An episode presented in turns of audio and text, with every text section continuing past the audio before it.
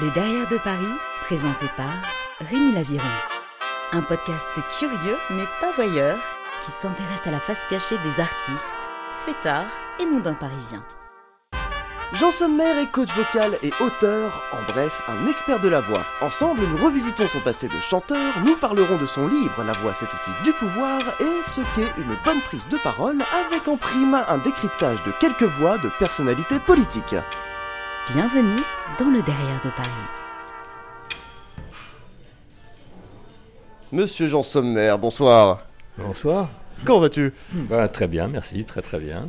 Jean Sommer, je suis très heureux de te rencontrer. Euh, pour nos auditeurs, tu es coach vocal, auteur, conférencier, expert de la voix et c'est en 2020 qu'est publié ton livre La voix, cet outil du pouvoir. Comment l'a trouvé? Savoir l'utiliser, c'est aux éditions Jean-Claude Lattès. Pour ma première question, euh, on va revisiter un petit peu ton passé. C'est à la fin des années 60 que tu te lances dans la chanson. T'as été remarqué par Jean Ferrat, puis par Georges Brassens, Léo Ferré, Guy Béard. T'as sorti plusieurs disques. Euh, c'est à ce moment que tu trouves ta voix, chanson de mer? Aïe aïe aïe. Ben, ma voix, ma voix, je l'ai. je- À l'époque, je ne l'ai pas trouvée parce que je ne me suis pas posé la question. Ouais. En fait, moi, je voulais être comme, euh, comme beaucoup de gamins à 16-17 ans. Je voulais être, euh, comme chantait Balavoine, beau, euh, grand, dans la lumière et, et- et avoir toutes les filles à mes pieds, quoi, pour faire court. Pour faire court. C'est ça une vocation. Hein. faut pas se raconter des histoires. On se dit pas, euh, ah, moi, je veux écrire des beaux textes et des belles musiques. On veut d'abord. euh, c'est- un peu le, le- le- le syndrome du timide aussi, quoi. C'est-à-dire être vu, etc. Donc ça commence comme ça, quoi, finalement. Ça commence et, euh, et on se dit ah mais oui, mais alors mais je sais rien faire, je suis pas plus malin qu'un autre. Qu'est-ce que je vais faire? Ah les chanteurs ils ont une guitare. Tiens, ben, je vais m'acheter une guitare. J'aurais- J'aurais l'air moins con pour faire court.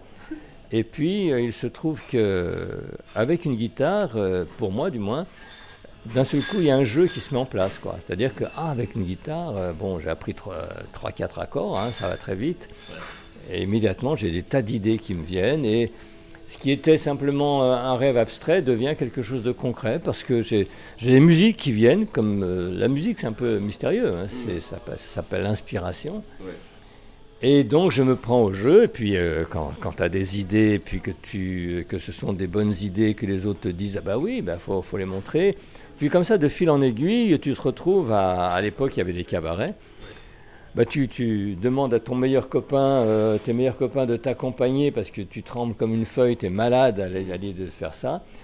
Mais comme tu es têtu et teigneux, et puis que tu, au fond tu ne peux plus reculer, tu le fais. Et un peu comme ça, de, en avançant, tu, crées des événements, tu crées des choses qui t'emmènent dans quelque chose. C'est-à-dire que ça à l'époque, ça n'était pas la voix pour moi. C'était écrire des chansons, euh, les chanter devant des gens, que ça marche bien.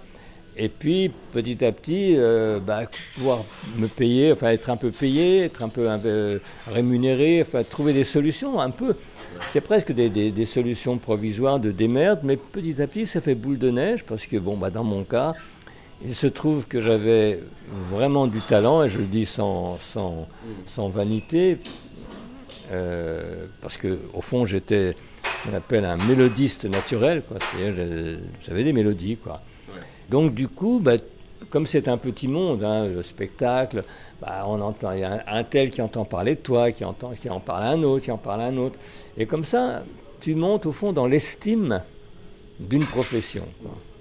Et au fond, les questions, tu te les poses après coup. Dans mon cas, parce que je suis complètement autodidacte, moi, j'ai jamais fait de, jamais grandi dans, dans un milieu musical ou autre. Donc, je te dis, euh, c'était euh, le rêve de gosse d'être dans la lumière. Et euh, point barre, j'avais pas du tout. euh, vraiment, suis bien un milieu populaire.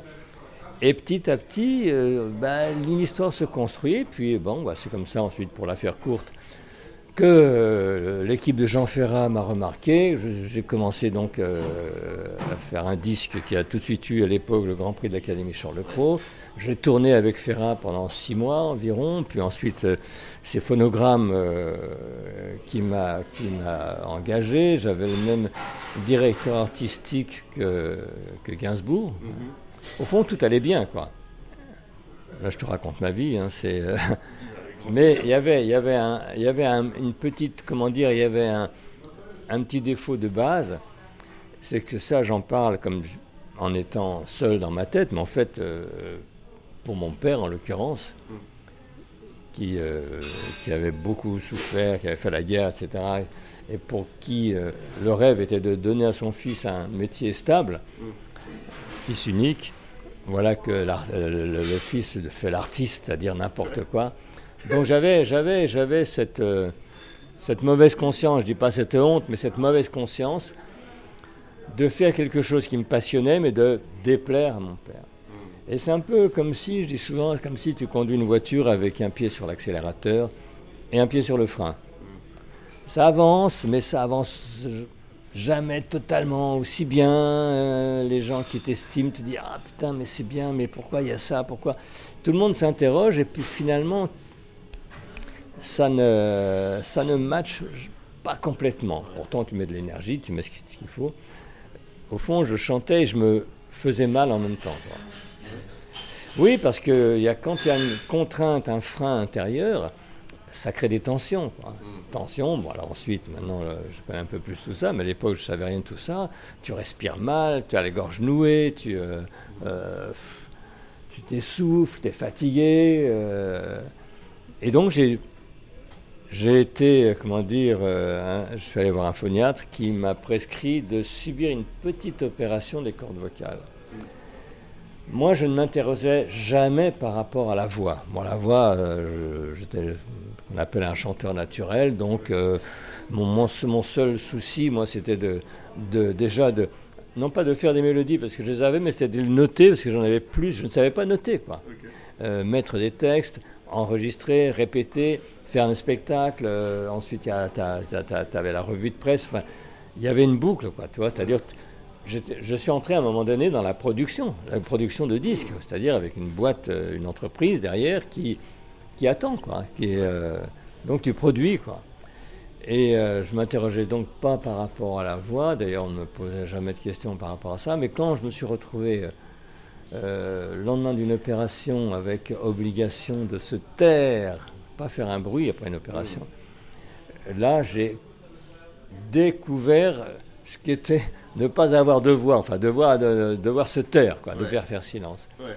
Et c'est vrai que ça a été pour moi alors euh, un choc énorme, parce que pour un chanteur, euh, d'un seul coup, ne plus avoir de voix, euh, c'est la vie qui s'arrête. C'est bon, après ça s'est résolu, j'ai suivi la rééducation, mais dans ma tête, c'était l'obsession, mais qu'est-ce qui s'est produit, pourquoi ça s'est produit? Et, est-ce que ça peut se reproduire? Donc à partir de là, je me suis intéressé à la voix, c'est-à-dire par peur presque, comprendre d'où ça, ça venait, j'avais pas confiance dans les profs de chant, j'avais, pas tout j'avais confiance, mais je me disais il manque quelque chose.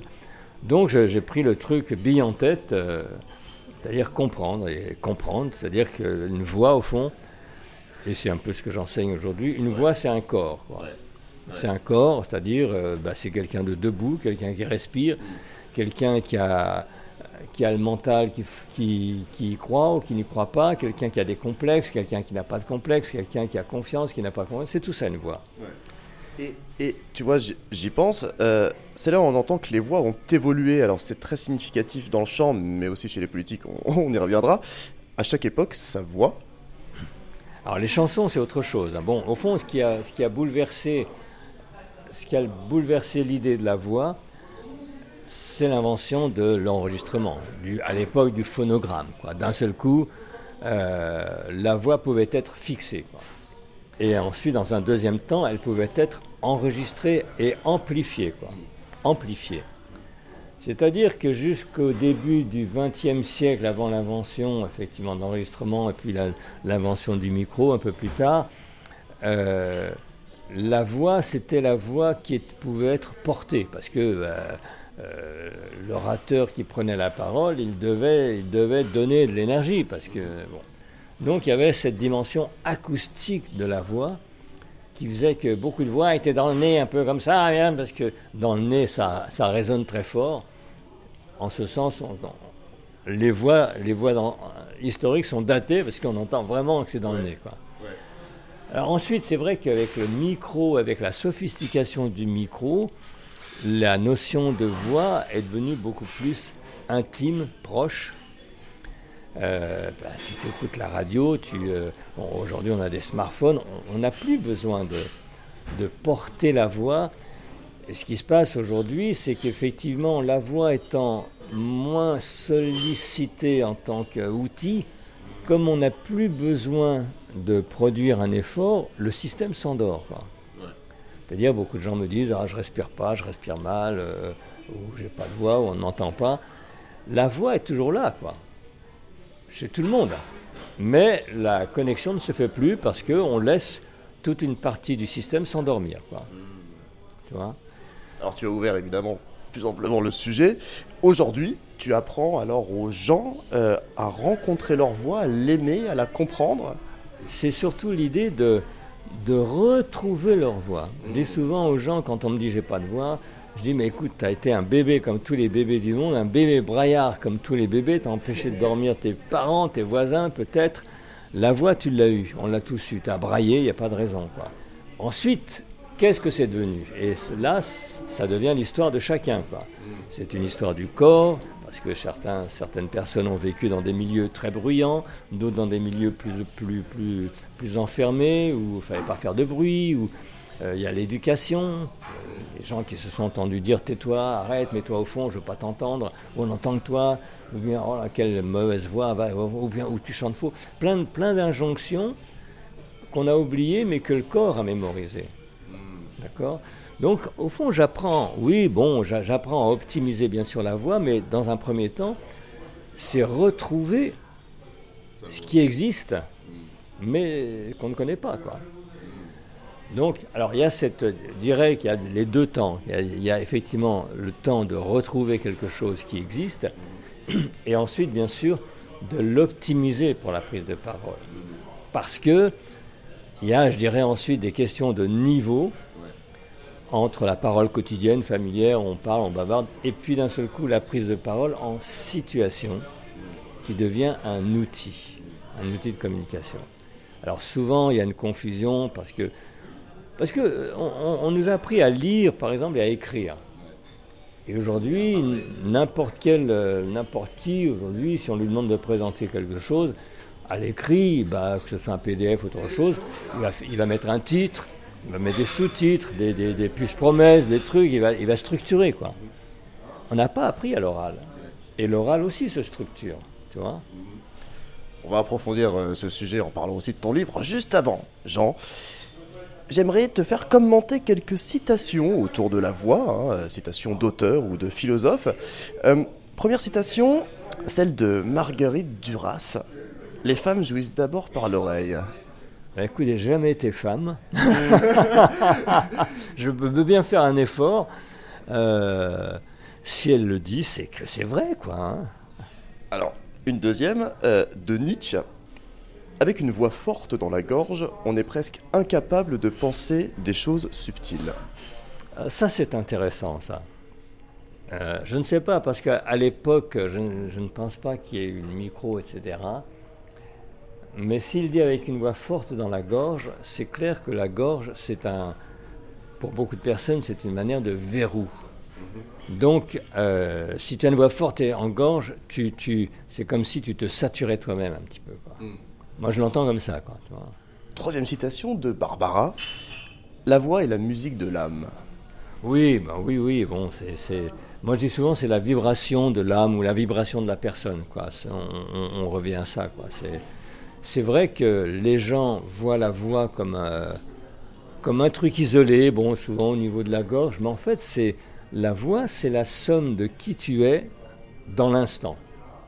C'est la somme de qui je suis, alors euh, avec ma culture, mon passé, euh, mon expérience, mon âge, ma fatigue, c'est en fonction de toi qui est en face de moi, c'est en fonction de tout ça dans l'instant. Si j'avais dormi deux heures de moins cette nuit, que je sois moins, moins en forme, ça serait une autre voix. Quoi. Donc c'est autant euh, le message que effectivement la santé, que l'état d'esprit, etc. Alors une dernière de Gérard Bauer, la voix est un second visage.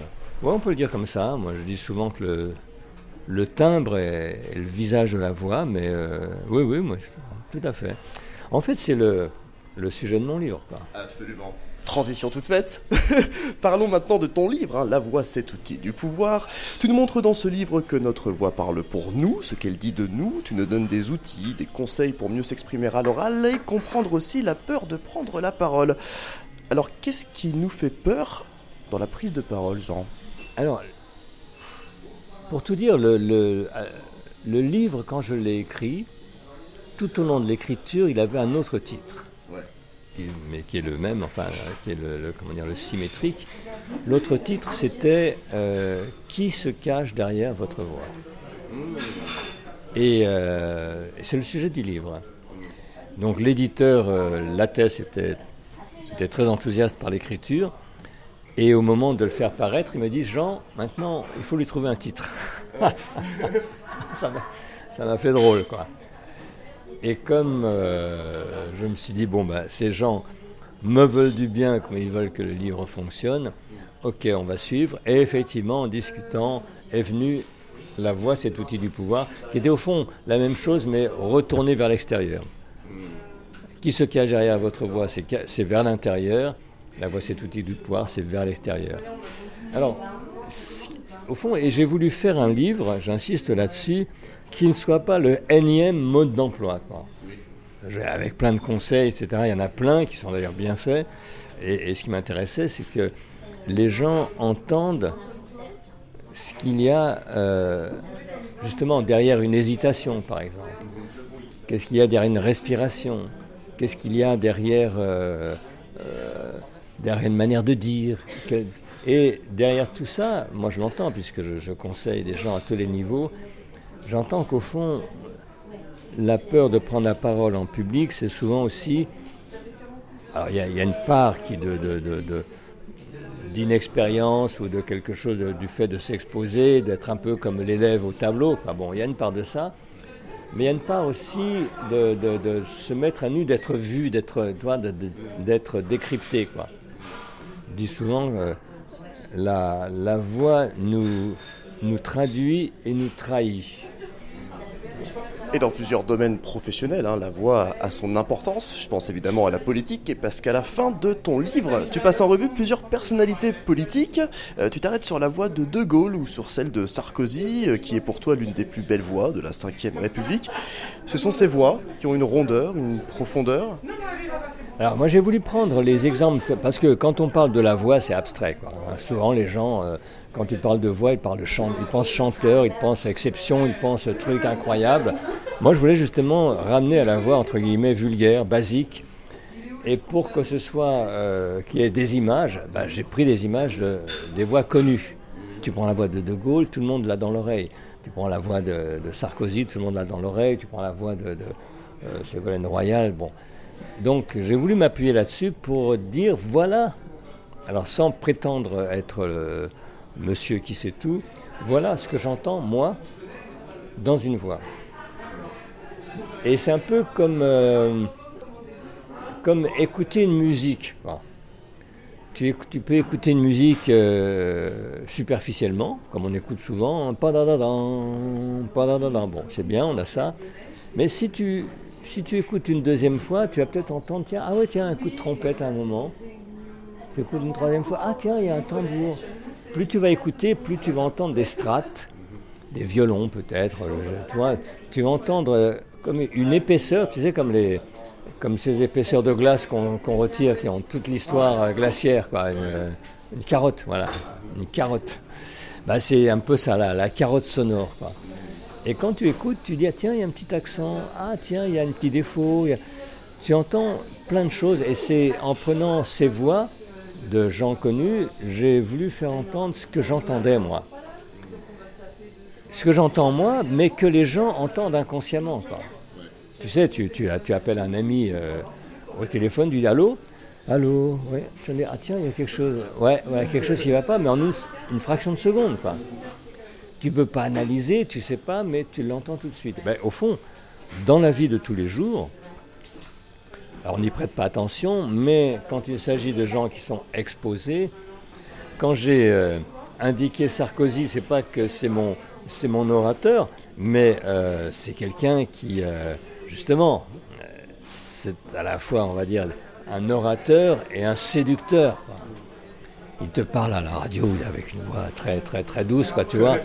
As l'impression qu'il te parle à l'oreille, quoi. Il a, il a su faire. Il y, enfin, il y en a très peu qui savent faire ça.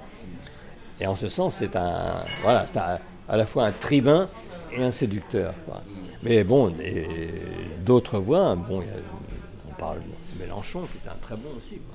Eh bien, justement, euh, je voulais prendre comme unique autre exemple hein, la voix de Jean-Luc Mélenchon. Tu dis qu'il a trois voix, celle du militant, celle du lettré, celle du tribun. Alors, moi, c'est ce que j'ai analysé comme ça.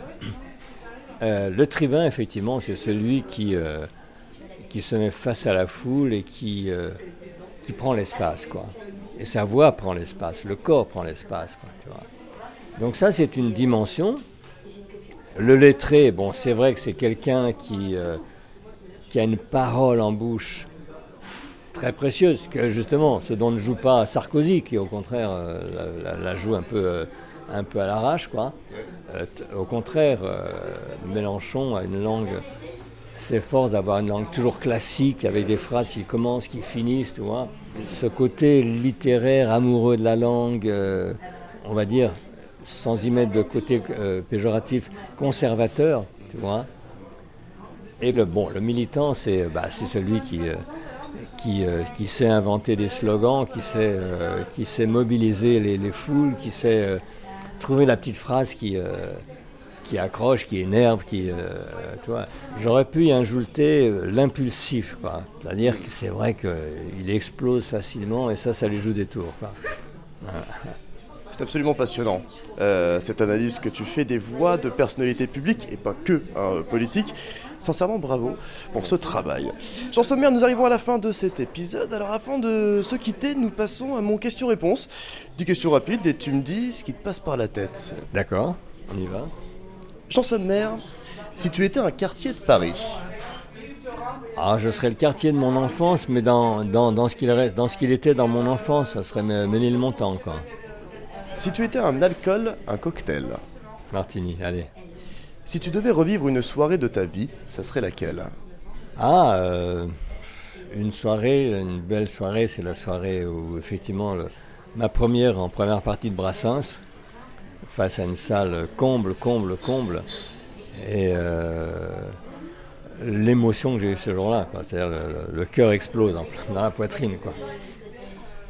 Une soirée que tu n'aimerais surtout pas revivre. Comme disait un ami musicien à moi, euh, une soirée où j'aimerais pas être à ma place, quoi. C'est ça. Ta drogue favorite Oh, c'est l'écriture, quoi. Une musique que tu adores Stevie Wonder, Time si, euh, Time is Time, je sais plus comment. Une musique que tu détestes Une mauvaise chanson française, on va dire. Mais j'ai pas, j'ai pas de nom. Un monument que tu adores et pourquoi Un monument, je suis pas trop monument. moi. À moins que je me rebaptise moi-même monument. je vais faire de moi un monument. On Je te le souhaite. hein. célébrer tous les jours. Alors enfin, ta définition du bonheur. Ma définition du bonheur, c'est d'être là, bien là et complètement là et complètement heureux d'être là. quoi. Un grand merci, Jean Sommer, pour cette discussion. Je rappelle qu'on peut trouver absolument partout ton livre La voix, cet outil du pouvoir et que toutes les infos hein, te concernant sont sur ton site jean-sommer.fr. Encore merci, Jean, et à bientôt. Avec plaisir, avec plaisir. À une prochaine fois.